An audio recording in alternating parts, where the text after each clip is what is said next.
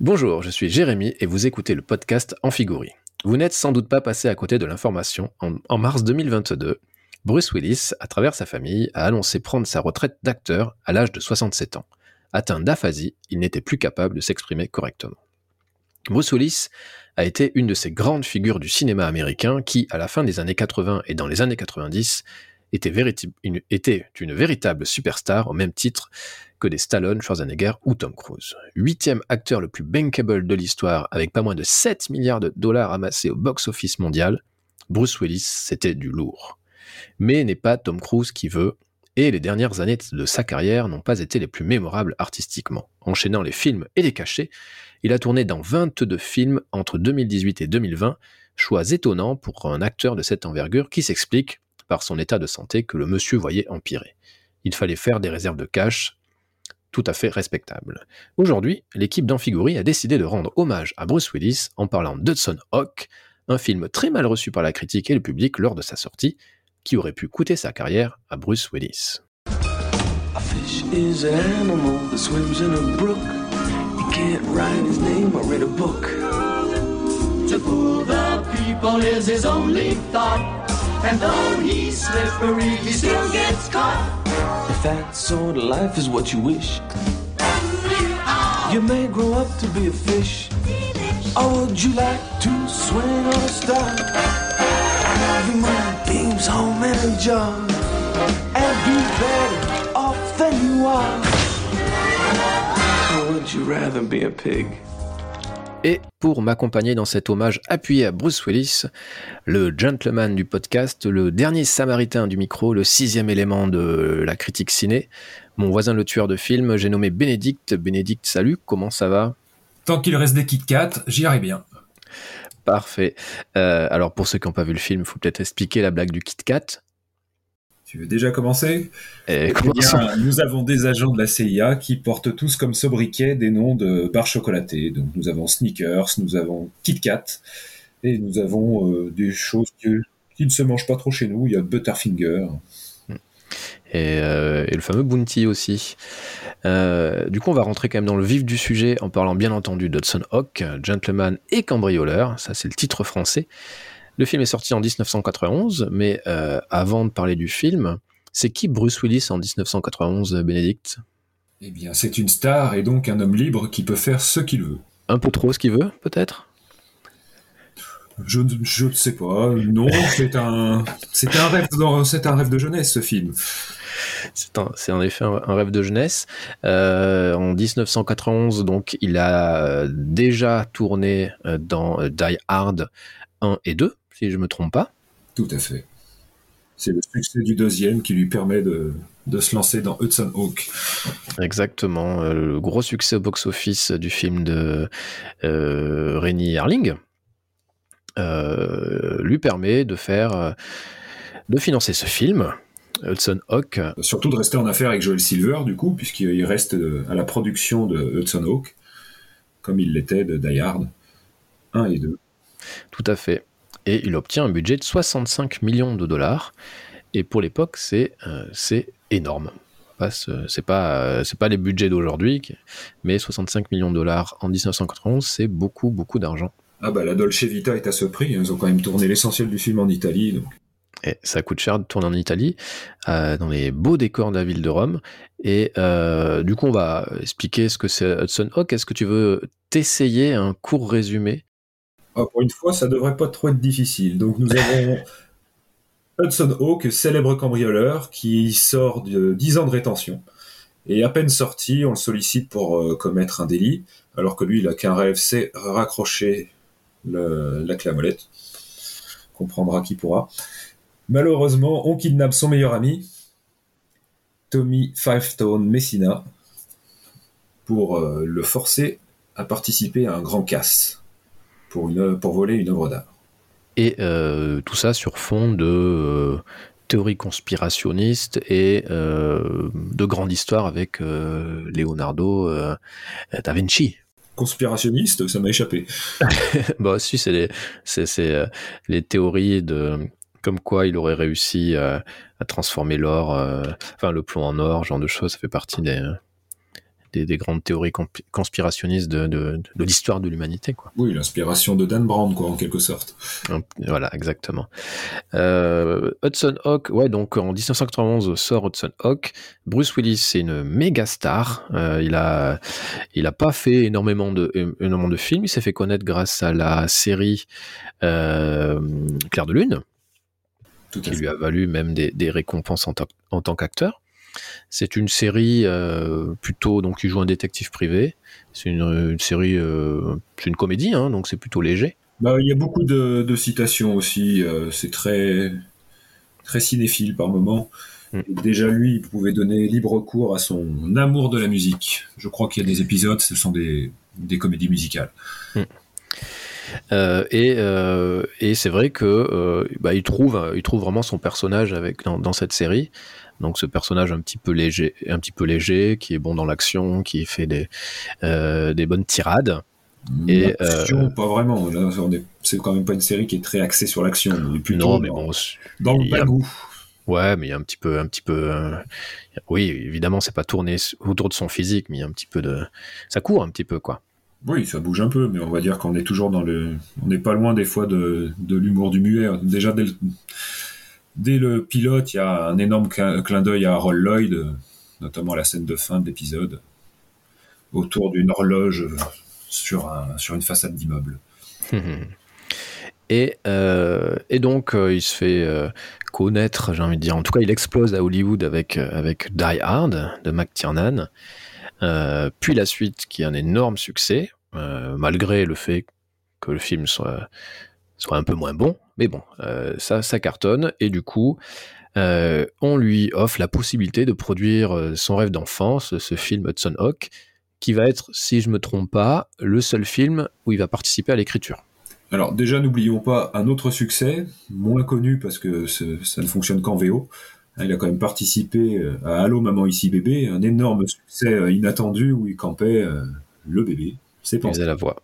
C'est vrai, c'est vrai.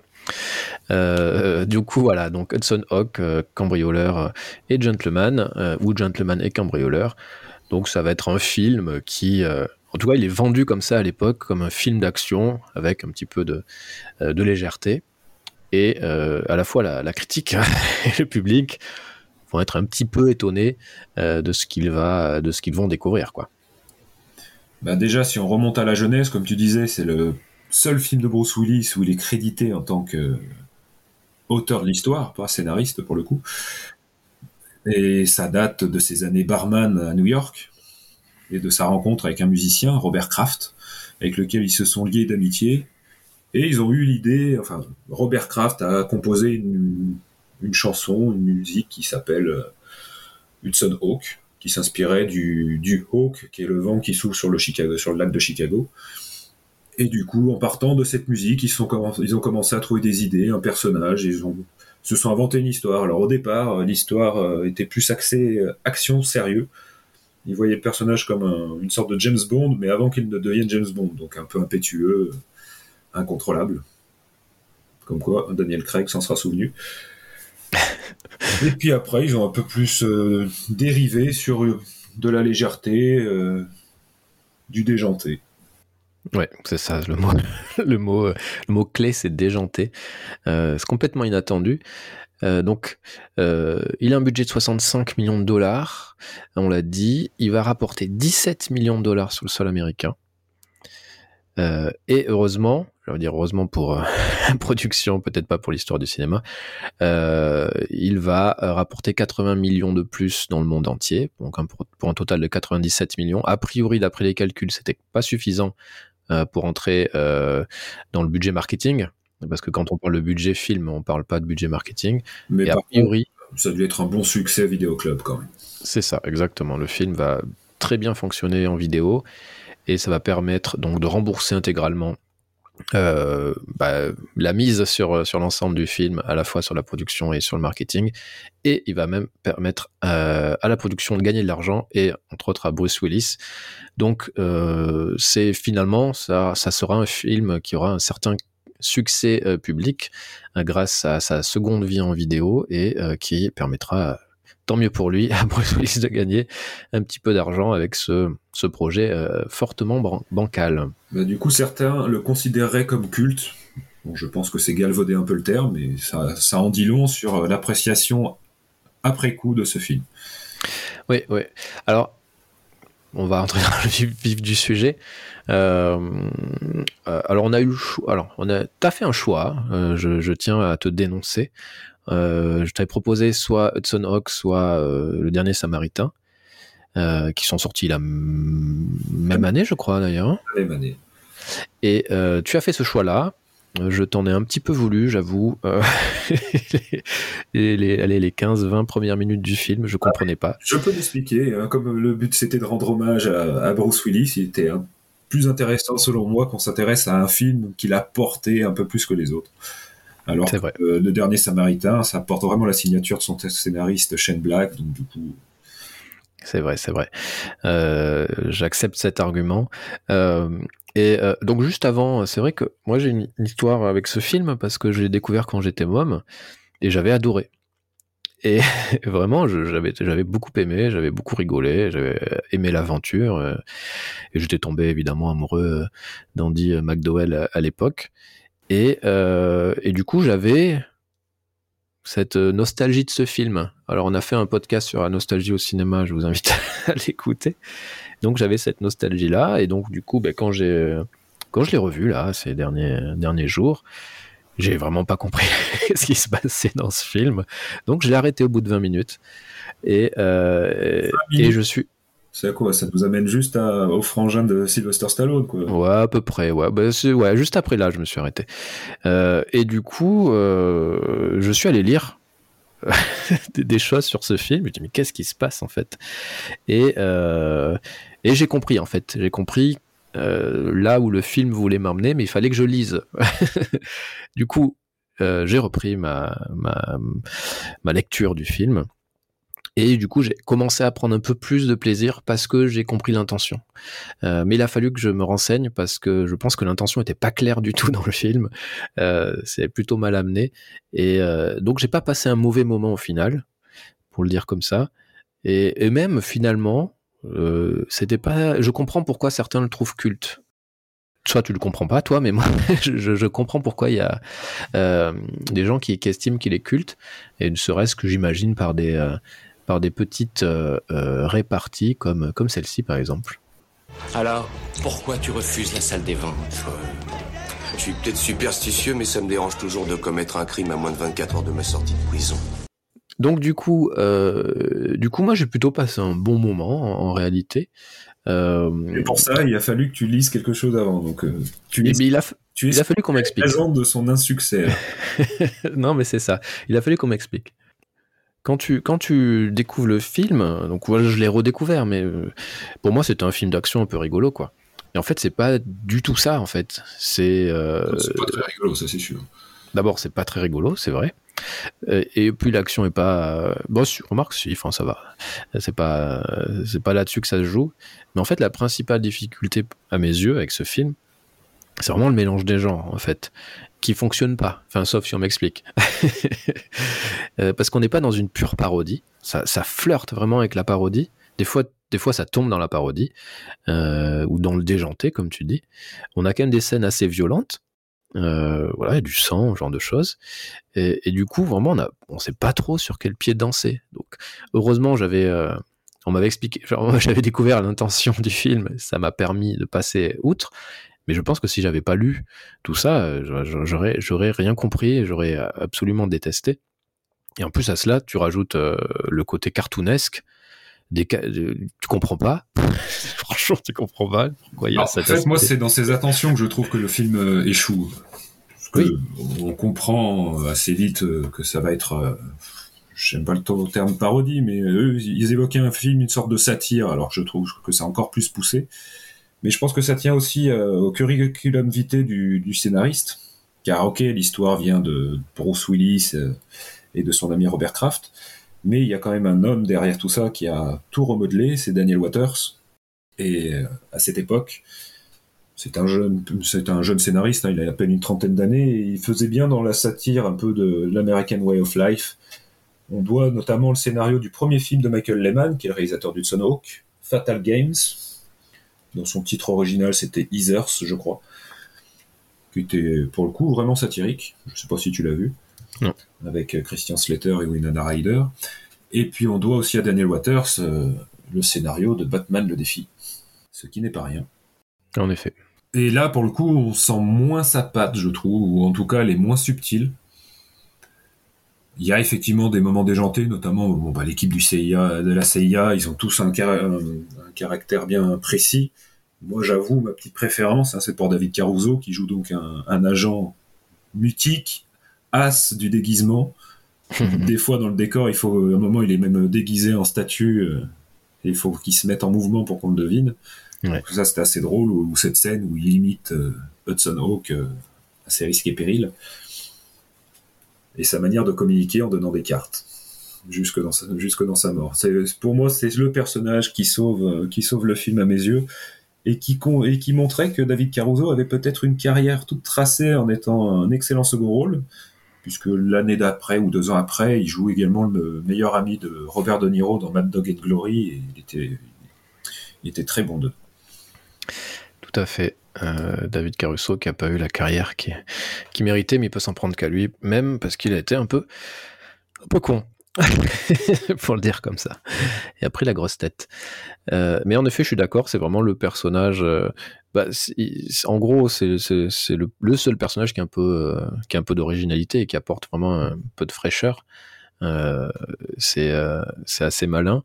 Alors que les autres euh, personnages euh, donc de l'équipe de la CIA qu'on découvre sont, sont vraiment moins intéressants, moins rigolos. Ils sont moins développés. Enfin, ils sont disons que leur, ils ont chacun des caractéristiques, mais elles sont pas, ça fonctionne pas quoi. C'est pas, euh, c'est pas efficace en termes de comédie, j'ai envie de dire. Et l'autre problème, euh, là je sais pas si tu me suivras, c'est le, le personnage titre même, Hudson Hawk. Je trouve pas qu'il sorte vraiment des sentiers battus pour le coup. Du tout. Bah non, mais euh, c'est un personnage euh, ouais extrêmement léger qui qui n'est intéressé que par boire son cappuccino, qui va a priori euh, On va dire que le seul détail amusant qu'il concerne, c'est que comme il sort de 10 ans de prison, donc c'est 10 ans d'abstinence sexuelle, et il faut qu'il tombe amoureuse d'une nonne, entre guillemets. Ouais. C'est Oui. le seul petit détail amusant. Ouais, c'est ça. Mais euh, non, le personnage est pas hyper intéressant. Euh, en fait, ce qui fonctionne néanmoins, c'est le, le duo avec Danny Yellow. Euh, je trouve que ça fonctionne bien. Leur, leur complicité, elle est, elle est plutôt évidente. Qui n'est jamais meilleur d'ailleurs, enfin je trouve qu'il qu'il se révèle le mieux, c'est la scène du casse, dont la, la chanson illustre le générique de notre podcast. C'est vraiment la, la, la plus grande réussite du film, je trouve, cette scène-là. Oui, c'est ça. Et euh, non, c'est vrai que ça fonctionne bien. Et puis bon, ce côté jazzy, euh, qui est voilà, c'est cool quoi. Il y a des, vraiment des passages euh, plutôt cool. Mais c'est vrai aussi que elle est un peu agaçante cette scène parce qu'à la fin, euh, il s'auto-congratule euh, alors que voilà, t'as réussi ton casse, tu t'en vas, tu traînes pas quoi. Mais voilà, mais c'est là qu'on flirte encore dans la parodie où les personnages sont un peu déconnectés de la. Il y a aussi réalité. un jeu de montage qui est assez osé, puisque le casse se termine par un saut dans le vide et on ne voit pas la chute. La chute est, Oui. est coupée et on voit ensuite le plan d'après, c'est euh, Bruce Willis qui s'enfonce dans un fauteuil. Donc il y a, il y a deux, trois ellipses assez osées et encore une à la fin du film qui concerne notamment le personnage de Tommy Messina, qui va dans le sens de l'adage quand on voit pas un, un personnage mourir au cinéma, c'est qu'il n'est pas mort. Exactement. Il survit grâce euh, Bon, on sait pas trop. Par le Saint-Esprit. Par le Saint-Esprit. Non, mais ils expliquent pourquoi il survit d'ailleurs. hein. Euh, c'est grâce au, au airbag et aux Ça reste hautement extincteurs. improbable quand on, on passe la scène, mais bon. Parce que le airbag, moi je veux bien, mais entre l'explosion, le saut dans le vide, Ouais, non, c'est c'est c'est pas euh, c'est pas très crédible, mais bon, de toute façon, le le le, euh, le film euh, ne cherche pas à être crédible en réalité. Hein. À aucun moment, il cherche à être euh, un petit peu absurde, déjanté, jusque boutiste. potache Euh, aussi, parce qu'il y a les, complètement. on nous révèle les origines du sourire énigmatique de Mona Lisa au tout début, puisqu'il faut quand même le, le rappeler, le film commence euh, par un bond dans le temps avec euh, Léonard de Vinci lui-même en train de mettre en place sa nouvelle euh, découverte. Et il met les deux fronts plusieurs choses, puisque tout en mettant au point sa, sa machine pour transformer le plomb en or, euh, il peignait son chef-d'œuvre. Tout à fait. Et euh, non, mais ça, c'est. Il y a des choses qui sont assez rigolotes. Euh, en fait, ce qui fonctionne, je pense, je trouve, c'est ce que j'ai envie d'appeler la, comédie de corps, la comédie euh, de situation, où en effet, quand ils jouent soit avec leur corps comme David Caruso ou des, petites situations, mais comme celle-ci, ça marche bien la comédie. Mais là où ça fonctionne pas, c'est quand il, quand c'est trop écrit et quand ça devient du dialogue et que ça devient un peu, un peu, un peu lourd, quoi. Euh, comme euh, voilà, comme celle-ci par exemple. Tommy, tu sais pas ce que je me demande? Quoi? Pourquoi il laisse tous ces rochers, ces saloperies dans le jardin? Ça s'appelle des ruines, Eddie. Des ruines? Oui, des ruines. Des ruines. Voilà. C'est euh, alors j'ai sélectionné trois passages qui me semblaient être les plus euh, les plus drôles. J'en sais rien. Euh, mais bon. Euh, et puis il y a quand même deux personnages qui sont. Moi, bah, ça, ça, reste amusant quand même dans le sens où ça montre que Bruce Willis, il a pas besoin. Enfin, il cherche pas forcément à avoir un personnage plus intelligent ou quoi que ce soit. Là, il le montre vraiment bas du front. Ouais. Ses motivations sont vraiment au ras des pâquerettes.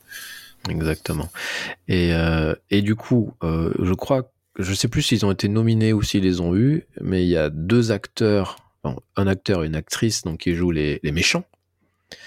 Euh, qui, alors j'ai pas le, les noms euh, des acteurs, c'est. Bah, riche. Tu parles des Mayflower. Ouais, des Mayflower. Voilà, donc Richard et Grant et Sandra Bernard. Voilà qui, euh, qui surjoue complètement le truc. Alors j'imagine qu'ils veulent un peu se moquer des méchants de James Bond, ce genre de choses. Du coup, ils surjouent à fond et je sais que c'est voulu. Je, suis pas sûr que ça soit ça l'optique, mais c'est vraiment pour montrer que c'est clairement des oisifs, quoi, des riches oisifs qui ont que ça pour s'amuser, donc ils, ils se délectent. En final, j'arrive même pas à savoir s'ils sont un couple, s'ils sont des frères sont très bizarres dans leur rapport aussi. oui, enfin, moi j'ai compris que c'était, oui, c'est vrai, maintenant tu le dis, on sait pas trop si c'est un couple, hein. mais ça a l'air en tout cas. Euh, et bon, là, ils sont, moi à chaque fois que je les vois à l'écran, ils sont hyper insupportables. ils en font des, des, caisses, et puis le, leur chien là. Bobol, j'ai vraiment ça m'a sorti du truc quoi. C'est très très c'est très très mauvais et je, il me semble d'ailleurs donc qu'ils ont eu euh... le Raisies L'hérésie, ouais, je, je suis plus sûr, mais euh, en tout cas, ils avaient été nominés. Euh, et c'était largement mérité parce que euh, ils, sont, ils sont extrêmement mauvais, quoi. Bah, ça fait partie de. Il y a un trop plein d'antagonisme, on va dire, dans ce film. Il y a, il y a le frère, il y a les Mario, enfin les les mecs, les mafieux du début, dont un qui est joué par le frère de Stallone. Ensuite, il y a l'équipe de la CIA cornaquée par James Coburn lui-même qui fait un peu de peine. Bah, au passage, euh, il, rappelle au public son rôle de, Flint, parce que lui aussi, il a été un célèbre agent secret, mais américain. Et c'est pour ça qu'il se bat. Faut pas oublier qu'il était l'un des élèves de Bruce Lee, si je dis pas de bêtises, donc c'est pour ça qu'il avait un peu la jambe sur la fin. Mais clairement, les, personnages posent problème aussi à ce niveau-là, c'est que euh, il y a un moment où Hudson Hawk refuse euh, de participer au troisième casse, et au final, on se rend compte qu'ils auraient très bien pu se passer de lui, puisqu'ils ont réussi à faire amener le casse du lourd. Euh, sans lui. Sans lui. D'ailleurs, c'est pour ça, quand j'ai revu le film, j'ai dit, tiens, je me souvenais pas qu'il y avait un casse au Louvre. Maintenant, je me souviens pourquoi, parce qu'il y va pas. parce qu'il y va pas. Euh, et du coup, quand même, James Coburn, qui joue un personnage qui s'appelle George Kaplan, qui est donc un petit clin d'œil euh, au film de Hitchcock. Lequel est T'as pas, pas noté euh, bah, dans, dans, North by Northwest, donc en français c'est euh, North by Northwest en français, il me semble que c'est La mort aux trousses, non? La mort aux trousses, euh, oui, avec le Mont Rushmore et compagnie. Ouais, c'est ça, ouais. Et dedans, il y a un personnage qui s'appelle George Kaplan, qui, qui et donc pour lui rendre hommage au film de Hitchcock, ils reprennent ce nom-là. Kaplan, c'est un personnage qui n'existe pas en fait dans dans la mort aux trousses. Faut qu'on revoir la, faut revoir la mort aux trousses. Oui, il faut que je revoie mes classiques. Mais là, pour le coup, l'hommage, euh, il n'est pas très bien amené.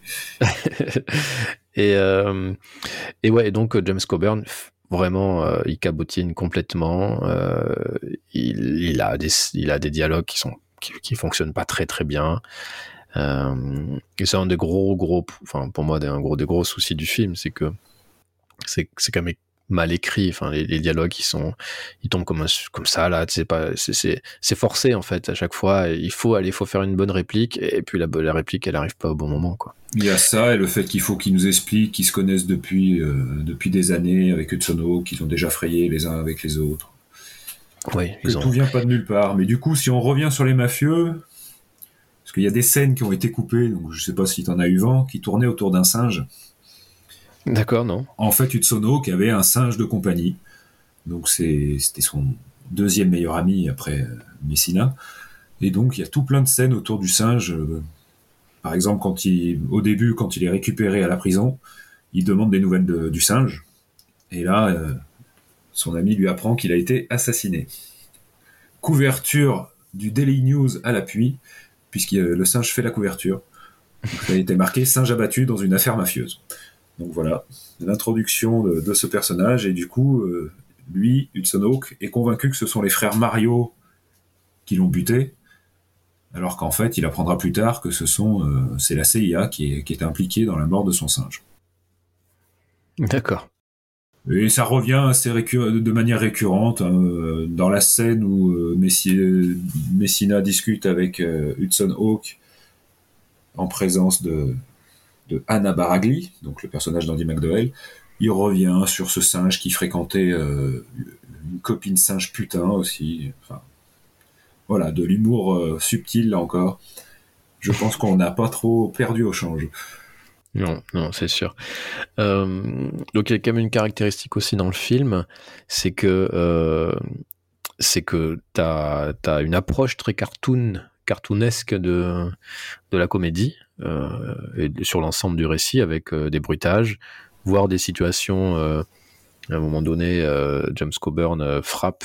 on lui donne coup de poing, une série de coups de poing à, Bruce Willis qui qui, reste bloqué comme ça.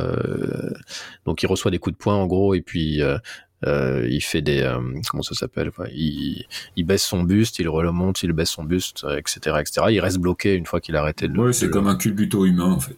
Voilà et et en fait c'est euh, en fait, c'est gênant dans le film. Tu comprends pas pourquoi ça.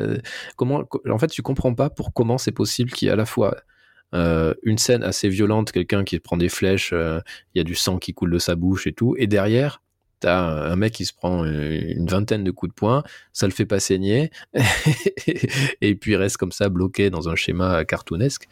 Euh, en fait, c'est hyper bizarre. Je, trouve je, pense que ça n'a pas été cadré, et peut-être que c'est imputable à Bruce Willis, puisqu'au final, euh, ce film est surtout catalogué comme un caprice de star.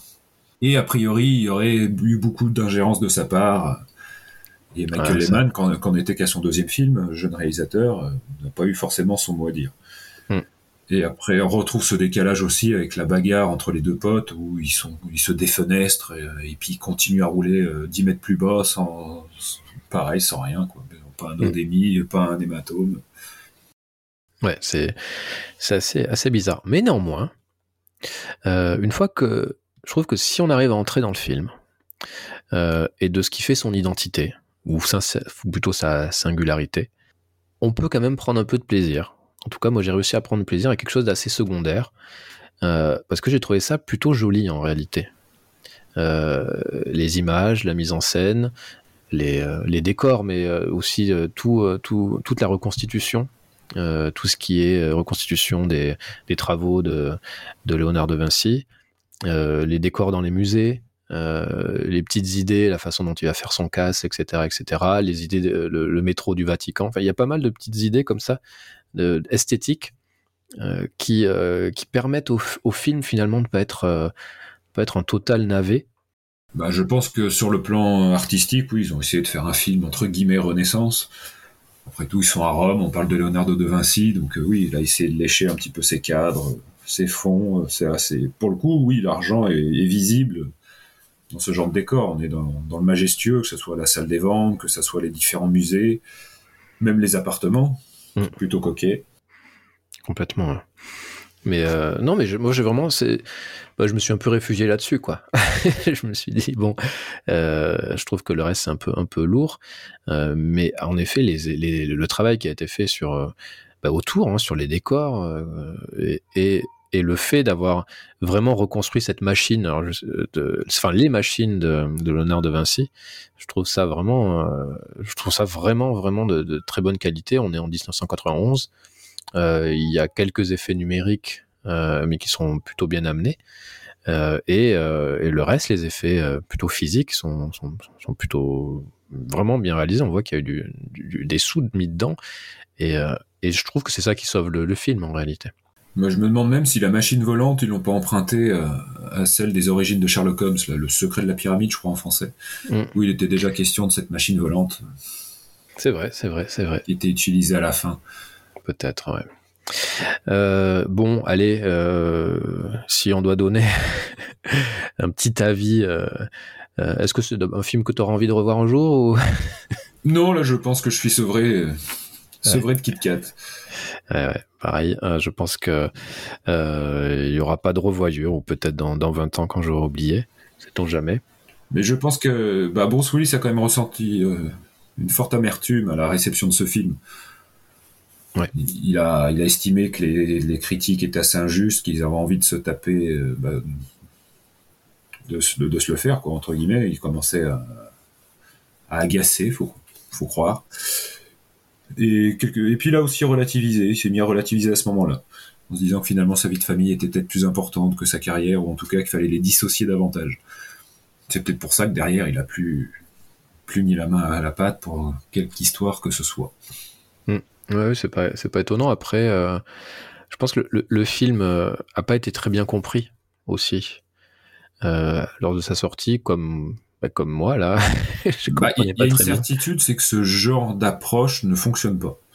On pourrait relier ça au, au film bah, deux ans plus tard, quoi, Action Hero de McTiernan, qui était aussi, enfin pour le coup c'était plus appuyé, la mise en, en abîme était plus claire, plus appuyée, mais ça n'avait pas marché non plus. Ouais. Je pense qu'il y a, en tout cas aux États-Unis, ils n'aiment pas trop qu'on se moque de leur héros. Ouais, c'est pas, c'est pas impossible. Et, au final, en fait, je, trouve ça assez euh, culotté et assez courageux qu'il ait, fait ça, euh, Bruce Willis, même si peut-être que c'était un, un peu un caprice, mais néanmoins, c'était assez risqué. Et bon, il a payé hein, pour le coup. Mais c'est vrai que c'est, quelque chose dans sa carrière, c'est quelqu'un qui a quand même pris les risques finalement. Bah, il est assez paradoxal, oui, effectivement, parce que là, on parle de caprice de star, donc on se dit, voilà, c'est vraiment la, la, tête de Confini euh, qui va imposer ses vues absolument, parce que tout doit tourner autour de lui. Mais à côté de ça, quand on regarde sa carrière à l'époque, il acceptait des petits rôles juste pour pouvoir jouer avec un acteur qu'il admirait. Par exemple, on l'a vu dans Billy Basget, il jouait un petit rôle parce qu'il voulait absolument partager une réplique euh, avec Dustin Hoffman. Je crois qu'il a fait ça aussi dans un film obscur où il y avait Paul Newman. Enfin voilà, ça lui est arrivé aussi. Donc il a vraiment une approche de son métier quand même. Euh... Enfin, c'est un métier qu'il aime. Il a, ouais. il a, eu aussi ses acteurs de prédilection, donc il, il a parfois peut-être ce côté groupie, et à côté de ça, il a aussi conscience de son statut, il se dit, bah, je me fais plaisir.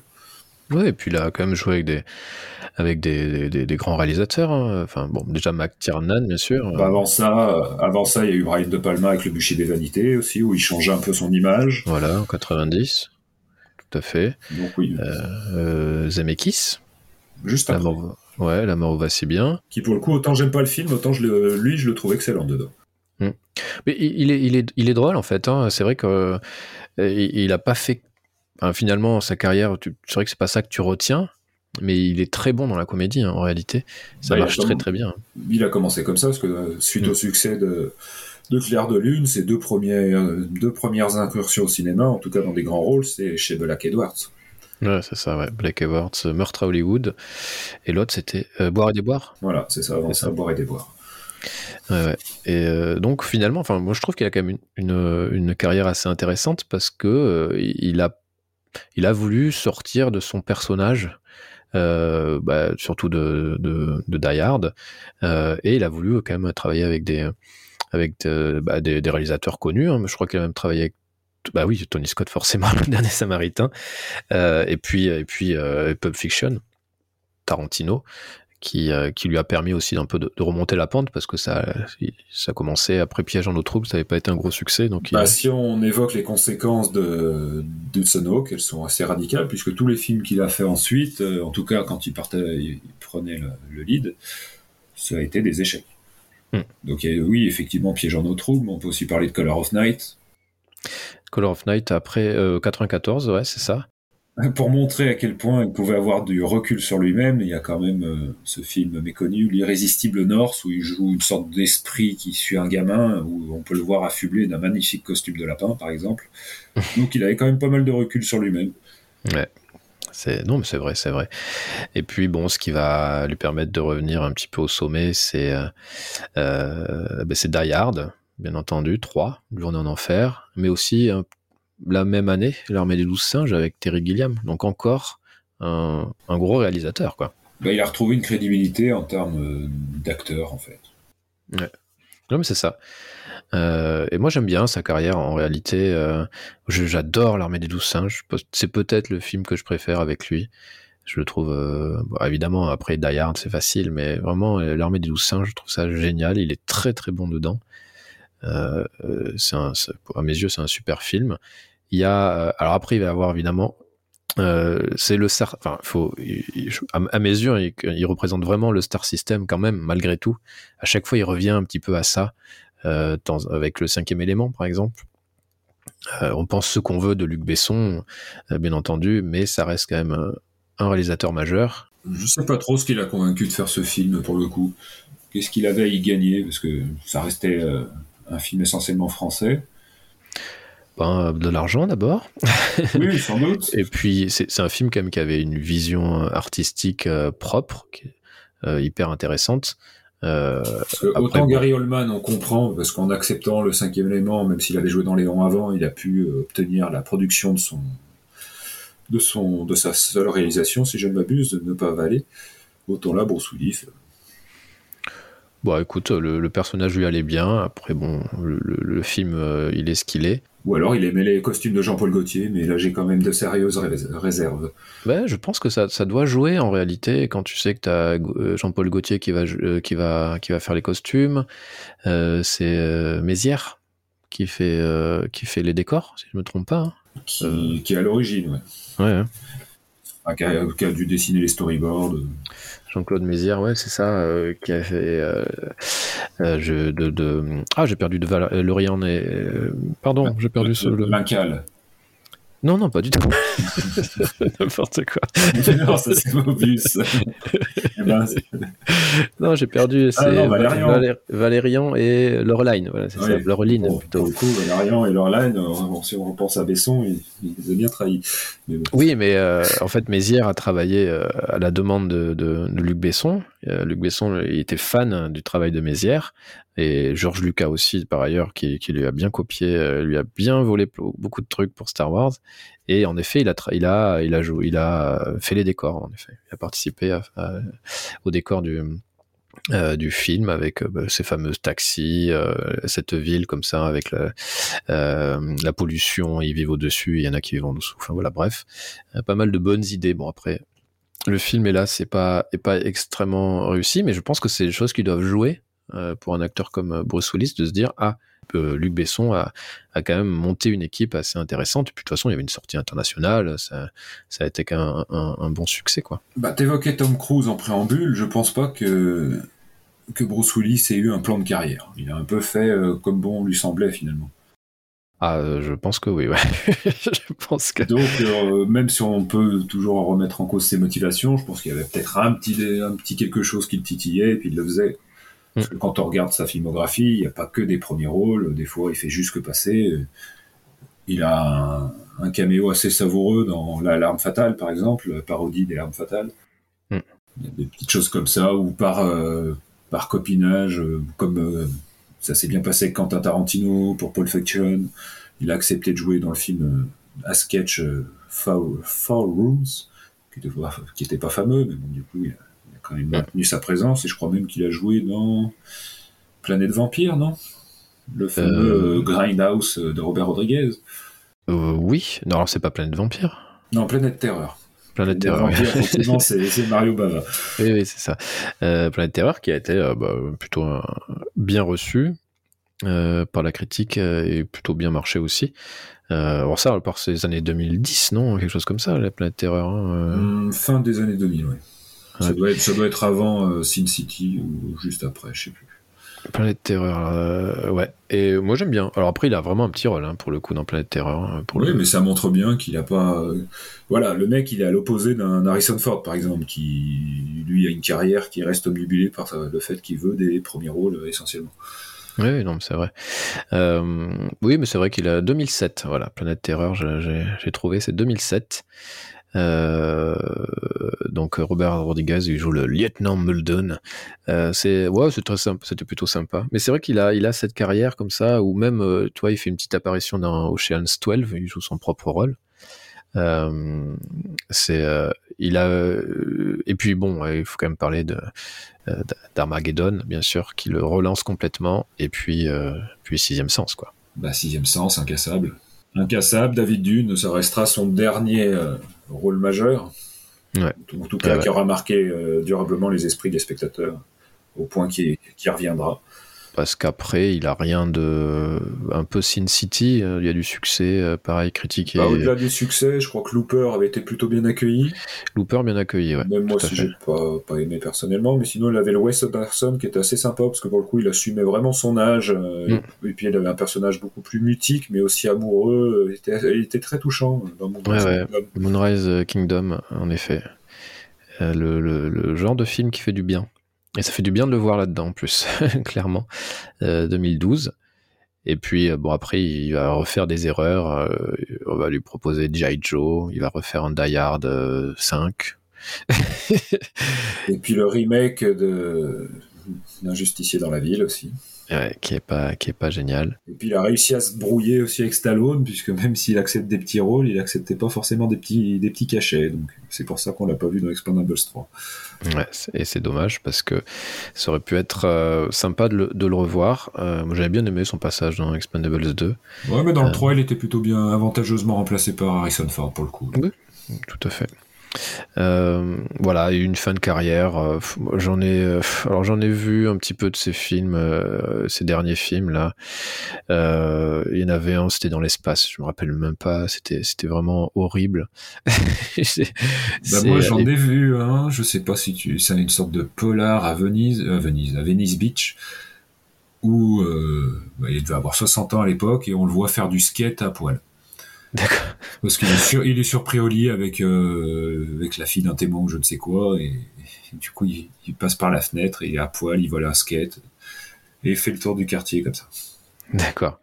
Euh, ouais, bon. Sa fin de carrière est pas géniale, et même il s'est fait virer d'un. Et euh, il s'est fait virer d'un film donc sur le tournage. Il a été remplacé par Steve Carell parce que en fait il n'arrivait plus à, il n'arrivait pas à faire les, les lignes de dialogue en fait. Ah, mais c'était déjà lié à sa maladie. Ouais, c'était déjà lié à sa maladie, je crois. Sachant que, oui, euh, les films de Woody Allen, pour le coup, pour les dialogues, c'était différent de ces films d'action où il pouvait improviser, ça changeait rien. Quoi. Et, euh, et c'était le film, c'était bah, Café Society, d'ailleurs. Donc, euh, donc voilà, fin, de, fin de carrière pas, pas géniale pour Bruce Willis. avant, de, avant de conclure, allez, si tu devais retenir un film, ce serait lequel? Tu garderais lequel? Un film de Bruce Willis? Ouais. Oh là là. c'est dur. euh, ouais. Bah, du coup, je serais aussi sur euh, l'armée des douze singes. Ah Ok. Euh, ouais, ah, bah, bah fallait pas me laisser parler en premier. Ouais, non, mais bon. Non, non, mais c'est vrai que c'est pour moi le. Bah, de toute façon, Terry Gilliam, c'est peut-être. Euh, de, des, réalisateurs avec lesquels il a, il a tourné, c'est peut-être le plus intéressant. Après, j'adore euh, McTiernan, bien entendu, mais euh, vraiment, euh, sa vision du cinéma, ce qu'il fait avec ses films, c'est vraiment génial. Et l'armée des douze singes, pour le coup, est peut-être un, de, ses meilleurs films avec Brésil. Donc, donc c'est facile à choisir. Après, moi, j'aime beaucoup. pour ça, j'étais un petit peu déçu, mais j'aime beaucoup le dernier Samaritain. Je trouve que C'est un film qui fonctionne très très bien, qui s'assume beaucoup, qui est dans, dans son époque, dans, dans, dans, son esthétique. Enfin, c'est euh, et là ça marche, les dialogues ça marche super bien. Tony Scott, même si je suis pas toujours très fan de Tony Scott, euh, je trouve que ça fonctionne très très bien le duo aussi. Euh, le ah, parce que là c'était encore un Tony Scott euh, plus sage au niveau de la réalisation. On avait des plans qui duraient, on prenait un peu plus vrai. plaisir à regarder ce qu'il faisait. Et puis Shane Black, bon bah c'était le sens, science du dialogue pour le coup, de la punchline qu'on retient bien. Mmh, tout à fait. Eh bien, voilà hein, le, petit hommage à notre, euh, à notre, à ton acteur préféré. Tu me disais en off. Voilà. Et la prochaine fois, ça sera l'hommage au tien, donc Tom Cruise, avec Maverick. Oui. oui. Bah, écoute, je l'ai vu euh, pas plus tard que hier ou avant-hier, et, euh, et je saurais défendre ce film s'il fallait le défendre. Ouais, mais t'as vu qu'en grand fan, t'as dû voir qu'ils ont ôté des, des écussons à son manteau de cuir. Ah non, bah je, alors je suis pas fan du premier Top Gun, hein, alors vraiment pas. Euh, au contraire, même c'est un film. J'ai voulu le revoir avant de voir euh, euh, Maverick et j'ai pas pu le voir jusqu'au bout. Hein. C'est pour moi c'est dur. Hein. Alors oui, il y a des belles images et tout ça, mais le scénario. et puis ouais non, c'est vraiment trop trop lourd.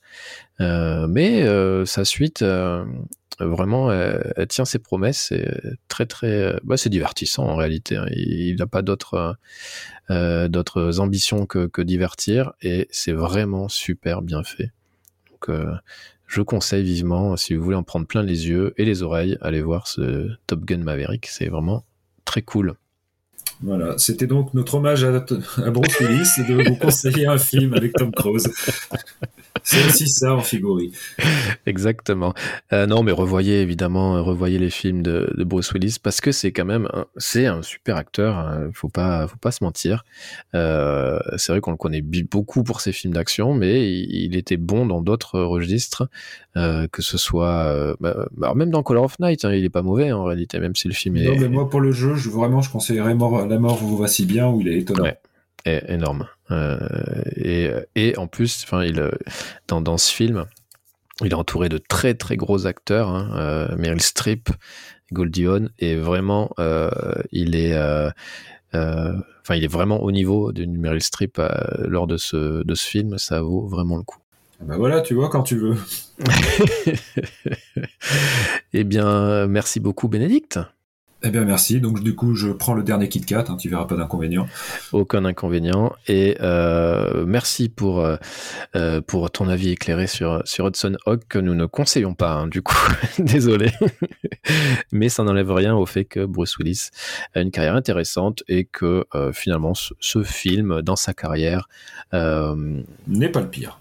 N'est pas le pire et finalement est assez intéressant, en tout cas dans dans sa filmographie globale. Eh bien, merci beaucoup. Eh bien, bien, à la prochaine. Et à bientôt. À mort À mort Vous n'avez pas entendu un bruit Ah, c'est pas croyable Est-ce que t'as vu? Ça y est, j'ai entendu un bruit.